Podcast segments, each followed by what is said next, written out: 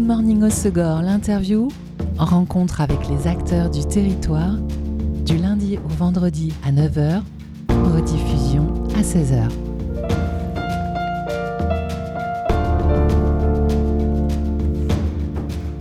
Bonjour à tous, bienvenue dans Good Morning Osegor, l'interview sur Web Radio. Vous avez peut-être eu la chance cet été de voir l'une des projections en France du film documentaire Girls Can Surf. Si ce n'est pas le cas, séance de rattrapage avec la sortie VOD du film, mais aussi du livre photo du même nom. Et pour en savoir plus, j'ai le plaisir de recevoir Émile Malheur de The International Surf Archive, qu'on peut prononcer TISA aussi, je crois. Euh, bonjour Émile. Bonjour. Tu viens nous en dire plus donc euh, sur cette sortie VOD, cette sortie de livre, mais également le projet euh, The International euh, Surf Archive. tu es le distributeur français donc du film de Christopher Nelius, Girls Can Surf. Vous avez organisé donc plusieurs projections tout cet été et bonne nouvelle, le film sort en VOD, sous-titré à la location et à l'achat sur Vimeo. C'est quoi C'est aujourd'hui la date de sortie? Tout à fait, depuis, depuis ce matin, minuit. Impeccable. Alors Girls Can Surf, c'est un film documentaire sorti en 2021 en Australie Tout à fait, oui, en 2021. C'est un film Covid, post-Covid, donc a eu une distribution un petit peu hachée à travers le monde, mais 2021 pour les, premières projections en Australie. Et donc cet été en France, comment tu as réussi à obtenir les, droits de distribution en France? Euh, bah, En fait, euh, pour revenir un petit peu sur, sur l'histoire, au moment où il sort en Australie, euh, l'association Around the Wave et Thomas Laprelle, qui fait un super travail autour des films, a fait quelques projections événementielles à ce moment-là. Et puis, nous, on pensait qu'il y aurait un distributeur qui, en fait, continuerait la vie du, du film.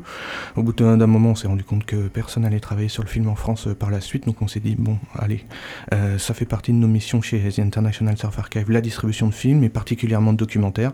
Et euh, ce film avait besoin d'une deuxième vie, et donc euh, euh, à partir de là, bah, on contacte les producteurs, les producteurs et les distributeurs internationaux, et, et on prend la distribution France.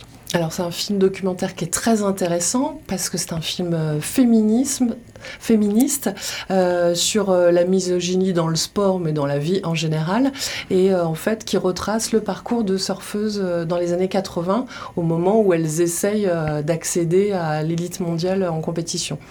Oui tout à fait c'est vraiment vraiment aussi ce qui, ce qui nous nous a plu dans ce film c'est que c'est plus qu'un film autour du surf c'est vraiment un film autour de la place des femmes dans le sport et dans la société en général euh, on connaît tous euh, l'histoire des années 80 et la misogynie ambiante, déjà et dans le sport particulièrement. Et vraiment, le film est inspirant dans le sens où il nous montre effectivement ce groupe de femmes dans les années 80 qui se sont battues pour pouvoir avoir le droit d'abord d'exister, parce que les compétitions féminines à l'époque étaient plusieurs fois menacées d'extinction, et puis ensuite, euh, par la suite, même pour avoir des conditions de compétition dignes de ce nom, et aussi tout l'aspect financier, sponsor, etc. C'était vraiment des précurseuses à l'époque. Euh, c'est un film intéressant aussi parce qu'il retrace euh, toute l'histoire du surf assez globalement. On, y voit aussi euh, les avancées de l'industrie du surf qui, tient d'un coup, commence à s'intéresser aux femmes. Oui, tout à fait. Bah, de toute façon, l'industrie, enfin, la compétition de sport, surf, parce que de toute façon, on est vraiment là sur, une partie, on va dire, compétition, est intimement liée à l'industrie du textile. Euh, ça, on le sait, c'est toujours le cas aujourd'hui.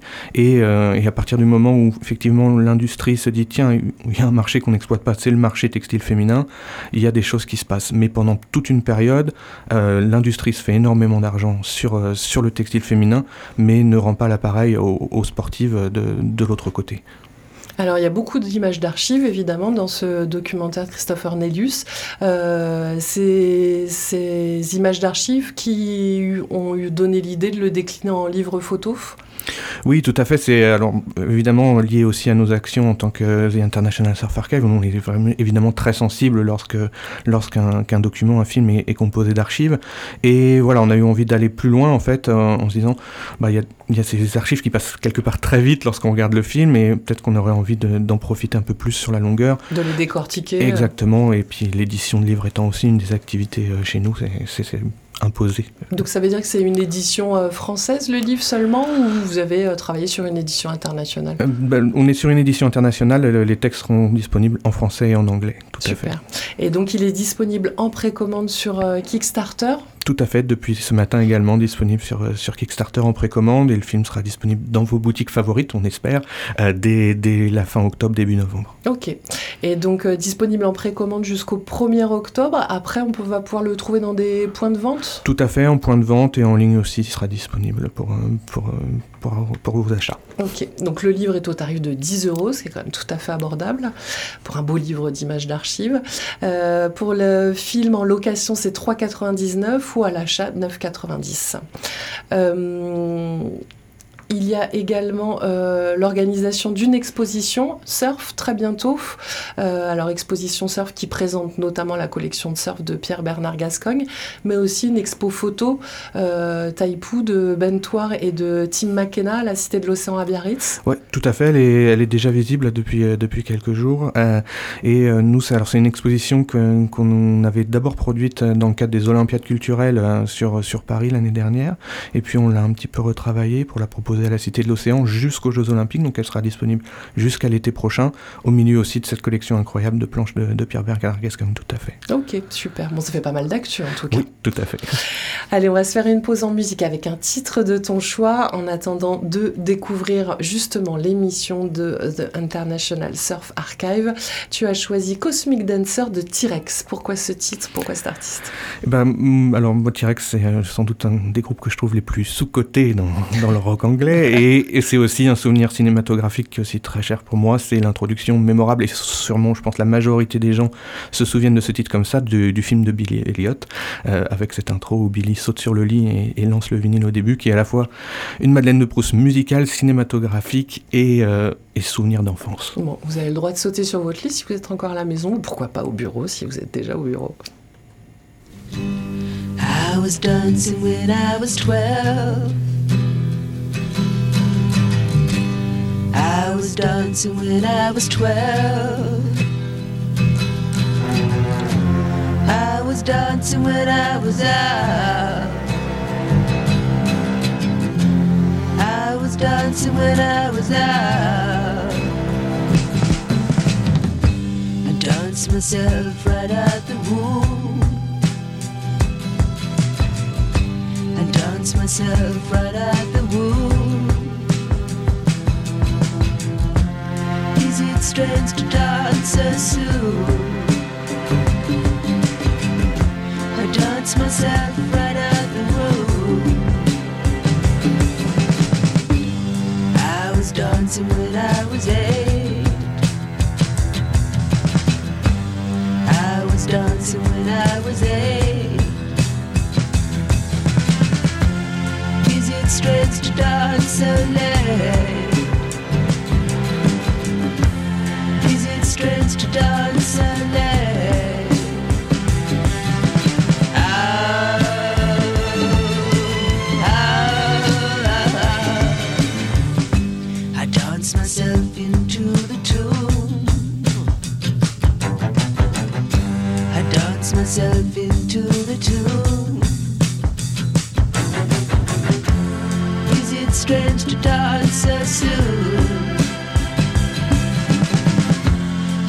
myself into the tune. Is it wrong to understand the fear that dwells inside a man? What's it like to be alone? I liken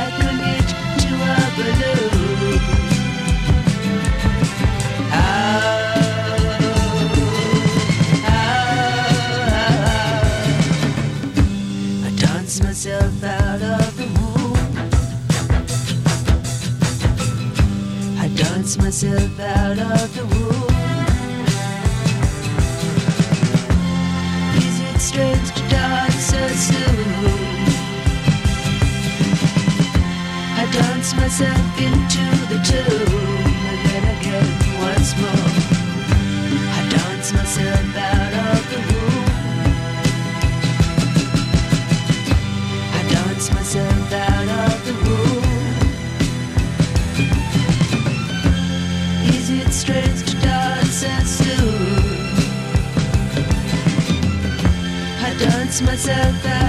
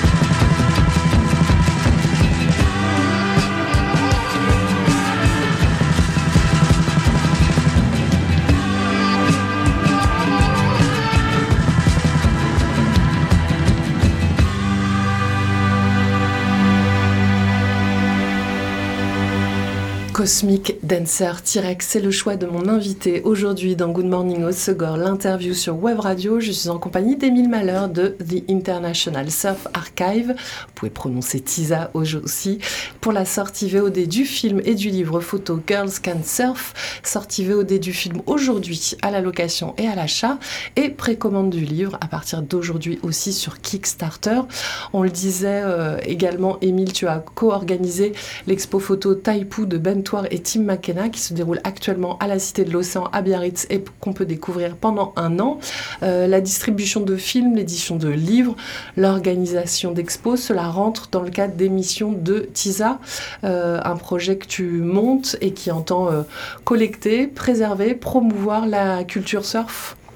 Oui, tout à fait. Donc tout ce qui est édition, exposition, etc., c'est notre partie valorisation et promotion.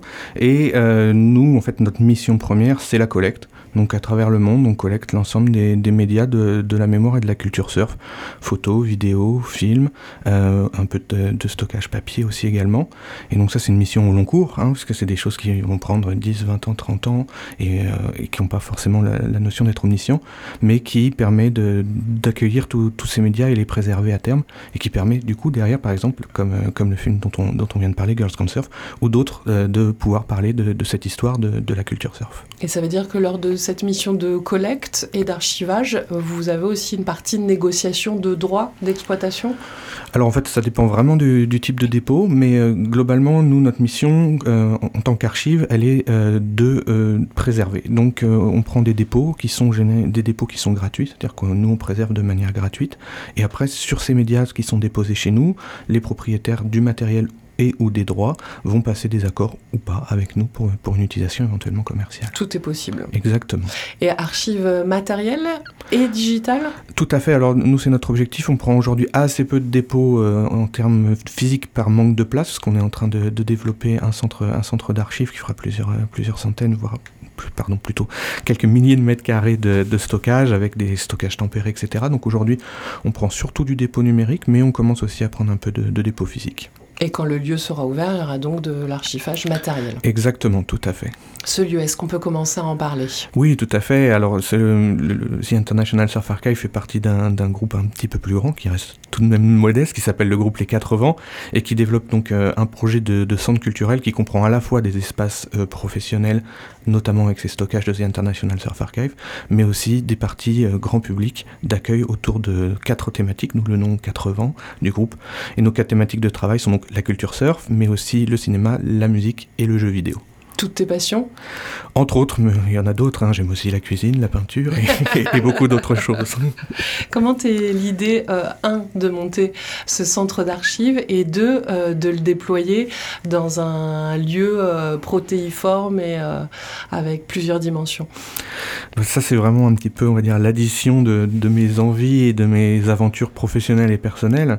Tout d'abord, moi, j'ai travaillé longtemps, enfin, je travaille toujours dans le, dans le monde des archives, donc suis extrêmement sensible à, cette question. C'est comme ça qu'est apparu la partie culture surf et archive surf d'un côté. D'autre part, moi j'ai toujours travaillé énormément euh, dans, ma carrière professionnelle sur le mélange des arts qui, en dehors de l'intérêt de mélanger les différentes euh, thématiques culturelles, est aussi un moyen de mélanger les publics qui est extrêmement important. Mélange social, mélange générationnel. Et c'est en créant des lieux multiples comme ça que je crois profondément qu'on arrive à intéresser un public à une nouvelle chose, à d'autres choses, et même tout simplement à la culture. Tu es originaire des Landes? Euh, non, malheureusement, je suis normand, né euh, sous la pluie, mais proche de, proche de la mer aussi. Et euh, depuis quand tu es installé dans les Landes? Donc moi, je suis revenu... Enfin, ça va... J'ai fait une petite année avant de partir aux États-Unis. Je suis maintenant dans les Landes depuis deux ans. Un- non, même pas un an et demi. Et du coup, c'était une évidence de monter ce centre d'archives de la culture surf dans les Landes? Alors nous, c'était vraiment... Enfin, personnellement, oui. Après, pour le projet, nous, on cherchait quelque chose de proche sur la côte. Euh, on, aurait- on cherchait un terrain de 4 hectares, ce qui n'est pas forcément facile à trouver, donc on avait ouvert un peu les portes. On cherchait globalement entre Mimizan, Biscarros et Hendaye. Et puis les Landes se sont imposées euh, assez facilement en termes de choix de terrain, d'opportunités. C'était vraiment une chance aussi qu'on puisse répondre à, à cet appel à projet sur Messange qu'on a remporté l'année dernière. Donc ce sera à Messange. Exactement. J'attendais que tu prononces le nom de la ville pour savoir si on avait le droit de le faire. Et euh, pour la partie financement, comment ça se passe? Eh ben, sur le financement, donc on- c'est une initiative privée, hein, on est une, société privée, euh, donc principalement on travaille avec des entrepreneurs locaux qui, euh, qui ont trouvé un intérêt dans le projet. On est encore en recherche de financement, donc j'appelle tous les entrepreneurs locaux qui auraient envie euh, du meilleur investissement landais actuel de, de nous contacter. Et on est sur un projet donc assez ambitieux, un budget de, de 20 millions d'euros sur, sur le global, et avec une participation donc d'entrepreneurs privés à hauteur de 2 millions à peu près. Et pour le reste, on, va appeler nos, nos amis et partenaires, les, les banquiers, Les évidemment. banquiers qui, s'ils nous écoutent, peuvent aussi euh, te contacter. Tout à fait. S'ils veulent baisser les taux d'intérêt, tout le monde sera heureux de l'autre côté de, de l'antenne. Est-ce que le grand public peut aider aussi, peut-être?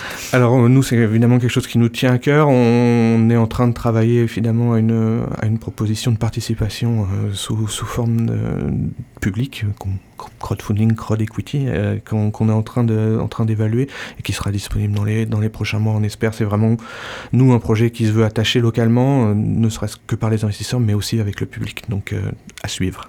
Parce que ces archives, si les euh, auteurs, les propriétaires le permettent, n'a- tout à chacun pourra les consulter. Tout à fait. Alors il y aura, y aura deux parties. D'abord dans, cet espace public, on aura deux grandes, deux grandes salles d'exposition avec une exposition permanente et des expositions temporaires, donc ça qui seront accessibles au public. Et puis aussi, euh, alors nous en tant qu'archives, nos accès premiers sont auprès des chercheurs professionnels ou, ou particuliers, mais des gens qui font de la recherche sur les archives. Et après, s'ils ont des envies particulières, etc., qu'on nous contacte, nous, on essaye toujours de faciliter l'accès. Et Après, ça dépend des, effectivement des accords qu'on a avec les déposants. Des- puis des demandes aussi. Exactement. Quelles sont les, prochaines étapes du calendrier du projet? Nous, on est sur un bouclage de financement là pour la, pour la fin d'année. En parallèle, on a les études environnementales, qui est quelque chose d'extrêmement important avant de, de démarrer le- les, les travaux architecturaux, et euh, qui vont se terminer aussi en fin d'année. Et puis donc, on termine le dessin du, du lieu et, de, et l'aménagement du lieu. Et début des travaux normalement en avril 2024, pour une ouverture en avril 2026 au public. Ok, en avril 2026, on pourra venir voir de- des expositions, Tout à fait, voir, voir, des, des, films. voir des expositions, voir des films, voir des concerts, faire la fête et, euh, et profiter. Parfait. Un beau projet en tout cas, Merci. Émile. Projet ambitieux. Et en attendant avril 2026, donc il y a déjà le film Girls Can Surf en VOD à partir d'aujourd'hui. Le livre également en précommande depuis aujourd'hui aussi sur Quickstarter euh, jusqu'au 1er octobre et puis ensuite dans pas mal de, de points de vente. Et, et, euh, cette exposition euh, donc euh, à la Cité de l'Océan à Biarritz, l'expo photo Taipou de Bentoire et Tim Et puis évidemment, euh, si euh, ce projet ambitieux vous a titillé, vous pouvez euh, suivre son évolution de plusieurs manières. Alors sur les réseaux sociaux, Facebook c'est The International Surf Archive, sur Instagram c'est Surf Archive, et puis sur le site aussi surf-archive.com. Merci beaucoup. Et puis on te retrouve bientôt à l'antenne aussi, Eh oui, tout à fait. où tu vas mê- mêler ton amour pour la musique et le cinéma dans une nouvelle émission. Tout à fait, une émission qui s'appelle Ciné-Musique, qui sera tous les derniers jeudis du mois sur, sur Web Radio, avec grand plaisir. Et on parlera cinéma, musique et surtout les liens entre les compositeurs et leurs œuvres et les cinéastes, mais aussi parfois juste sur une œuvre en particulier ou plein d'autres surprises. On a hâte de l'entendre. Bon, à très bientôt, Émile. À merci très vite, beaucoup. merci beaucoup. C'était Good Morning au Segor, l'interview. En rencontre avec les acteurs du territoire, du lundi au vendredi à 9h, rediffusion à 16h.